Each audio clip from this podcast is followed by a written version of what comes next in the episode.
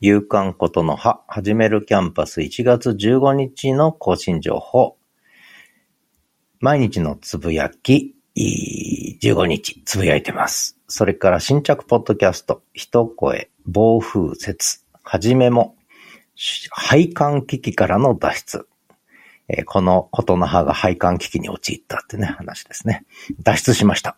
それから20年ぶりのワクワクの正体を探る。文字チャットから音声チャットへ1997から2006というのを書きました。じゃない、喋りました。それから、えー、 Firstory と LISTEN で、えー、トライアル LISTEN ということで、非営利組織の経営を考えるの1のトライアル、視聴版を作りました。それからことの葉ですね。そしてブログの方は効率的に形を作るポッドキャストとブログという記事を昨日は書いてます。以上です。夕刊ことの葉でした。詳しくは概要欄をお読みください。